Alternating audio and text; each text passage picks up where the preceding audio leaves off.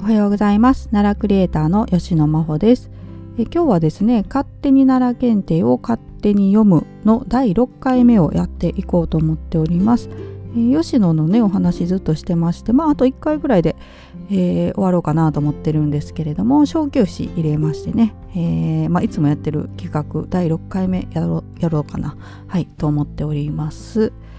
もうもうねまあ6回目なんで説明しなくてもいいかなとは思ってるんですけれどもまあねあの途中から聞かれた方もおられるかもしれないんで一応軽く説明しておきますと、えー、南都銀行さんが、えー、作られているホームページの中でですねあの勝手に奈良検定というコーナーがありましてですねこれはあの非常に勉強になるんです、まあ、問題文があって答えが、えー、書かれてるんですけどそれをもう私がね勝手に、えー、読んで、えー、皆さんにもちょっと考えてもらえたらなと思い、えー、思いつつですね、はい、そういう、まあ、勉強にもなるかなという企画です。はい、では早速あの1問目入りたいと思います。問題文です。えー、麗しい姿なら宇治の平等院。渋い歌声なら近江の恩城寺、えー、これ三井寺かな？三井寺ごめんなさい、えー、恩城寺。えでも威勢の良さならこの人しかいないと言われる奈良の太郎さんとはさて誰のことでしょう？はいもう一回言いますね、えー、麗しい姿なら宇治の平等院。渋い歌声なら近江の恩城寺。でも威勢の良さならこの人しかいないと言われる奈良の太郎さんとはさて誰のことでしょう？はい。えー、これどうですかね？難易度的にまあそんなに難しい問題ではないかな？はいとは思いますけどね、えー、まあ、歌声とかねいうのが、まあ、ヒントかな。うんどうですかね。はいちょっと今シンキングタイムでちょっと喋っておりますが。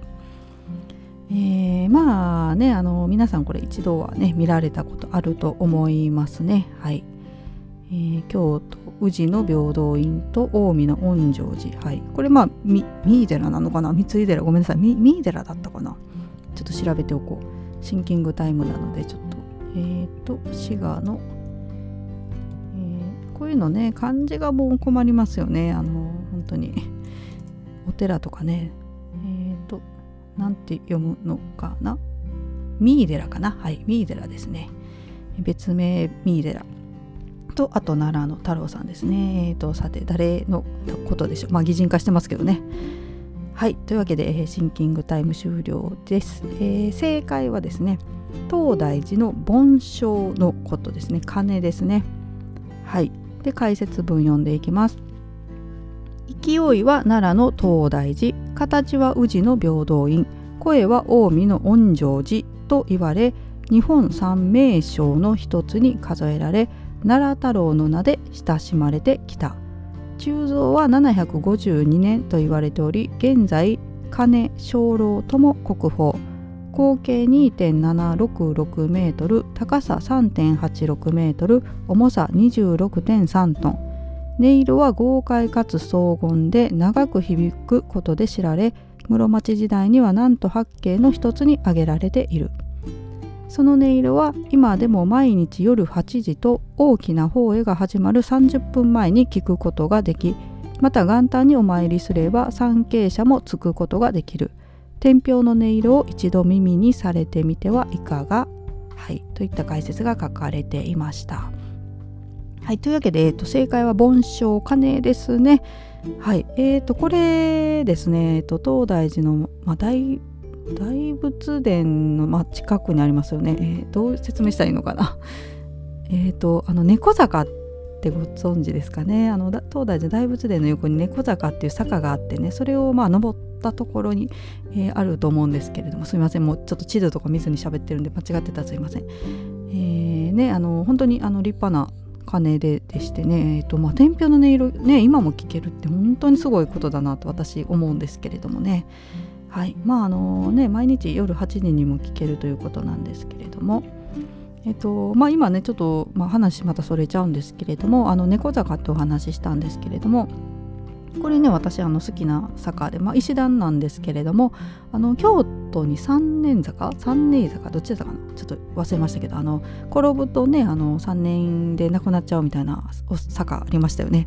有名なねあのすみません。あのうろ覚えでえーとそれとまあ似たような感じといいますか、えー、この猫坂で転ぶと猫になってしまうというね、はい、面白いお話が残っている坂です。はい、えー、というわけで、えーと、盆章でした、えー、続いて第2問目。これは、まあ、あのラストになりますが、えー、最後の問題です。えー、万葉集。道の辺の一子の花の一白く人皆知りぬ恋妻は。あごめんなさい。我が恋妻は。もう一度言います。ごめんなさい。万葉集の道の辺の一子の花の一白く人皆知りぬ我が恋妻はと、えー、妻の美しさを詠んだ歌でも知られる一子の花とはさて何の花。9月の中頃田んぼのあぜ道や土手に赤い花を咲かせます。はいといった問題です。あのもうこれ答えねほぼ 後半言ってますけどね。はいまあ田んぼのあぜや土手に赤い花を咲かせる9月といえばもうねあの花しかないですけれども。はい、えー、というわけでまあこれすぐわかるかなと思いますので、えー、答え早速言います、えー、正解は彼岸花です。はい解説読んでいきます。一種の花にはいろいろな説があるがほとんどの場合彼岸花だと考えられている。歌の意味は道端に咲く彼岸花のように彼女はとても目立ってしまう存在。あそこに彼岸花が咲いているよと人が指さすように私の恋妻は人に知られて知られてしまったというもの。彼女は周囲には内緒内緒にしていた妻か恋人のこと。万葉集には人の噂を気にするような恋の歌がたくさんある。この歌の作者はわからないが隠していたのが発覚してしまった。困ったな。と困惑すると同時にどこかそれが嬉しくもあるような読んだ人の人間らしさが感じられる歌でもある。はいという解説がついています。というわけで、えっと、正解は彼岸花でした。はいまあ彼岸花ねそうですねえっとま、一種の花イコール彼岸花って私もねなかなかちょっとこれ問題文見るまで知らなかったんですけれどもね、はいまあ、これで覚えられたということで、まあ、彼岸花って言ったらねやっぱり、あのー、まあ、仏龍寺か飛鳥ですかね。私はもうねなんか飛鳥のイメージ強いんですけど、まあ、あの彼岸花の時にですねちょうどあのかかし祭りって飛鳥でやってますけれどもあの稲淵のところにねかかしがずらっとこういろんな方がね手作りされたものが並んでてあのコンテストを毎年してますけど私あれ本当に楽しみでね、えー、まあ、まあ、ほぼほぼ毎年。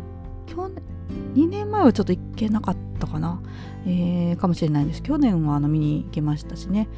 でえっ、ー、とね毎回ちょっと楽しみにしてる方の作品があるんですけど去年ねなかったんですよねその方の作品が。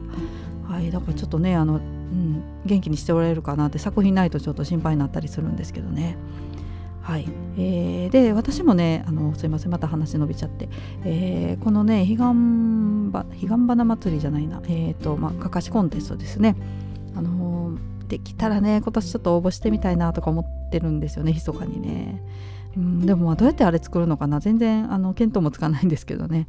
はい。まあ、テーマとか毎年あのテーマ発表されてそれにねあの沿ったものを皆さん作られてるんですけれどもね。なんかねこう想像できるような想像力が湧くようなねテーマだったらちょっと私も参加してみたいなとか思ったりしております。はい、えー、というわけで、えー、今日はですね「勝手に奈良検定を勝手に読む」の第6回目をお話、まあ、でね、えー、ちょっとネタとして使わせていただきました。えーね、ちょっとあの話す内容にね困ったらあのこれやらせていただこうかなと思ってましてですね。はい。まああのー、できたらねなんか本当に昨日もお話ししましたけれども、まあ、奈良のね時事問題的なこととかもねお話ししたいなと思っててね。今日朝ニュースとかも見てたんですけどね。うんと、まあ、ちょっと気になったニュースで言うとねあの高松塚古墳のえっ、ー、と、高松塚古墳から見つかった金具がでですねあのどうやってねあの棺に取り付けられてたかっていうのが最新技術で、まあ、発見されたってまあまあなんていうんですか発見じゃないですね。分かったというね、えー、のがニュースになってましてこれがまたあのこれ2月ですかね。なんか展覧会というか、えー、始まるみたいなんですけれどもそこであの内容詳しくね発表されるみたいです。はい、なので私2月ねちょっと奈良行けたらね見に行きたいなと思ってるんですけどね。はいすいません。ちょっと今詳しいねお話ししようと思って、えー、スマートフォンでニュースサイト見てたらですね あの今落ちてしまいまして喋ってる途中で。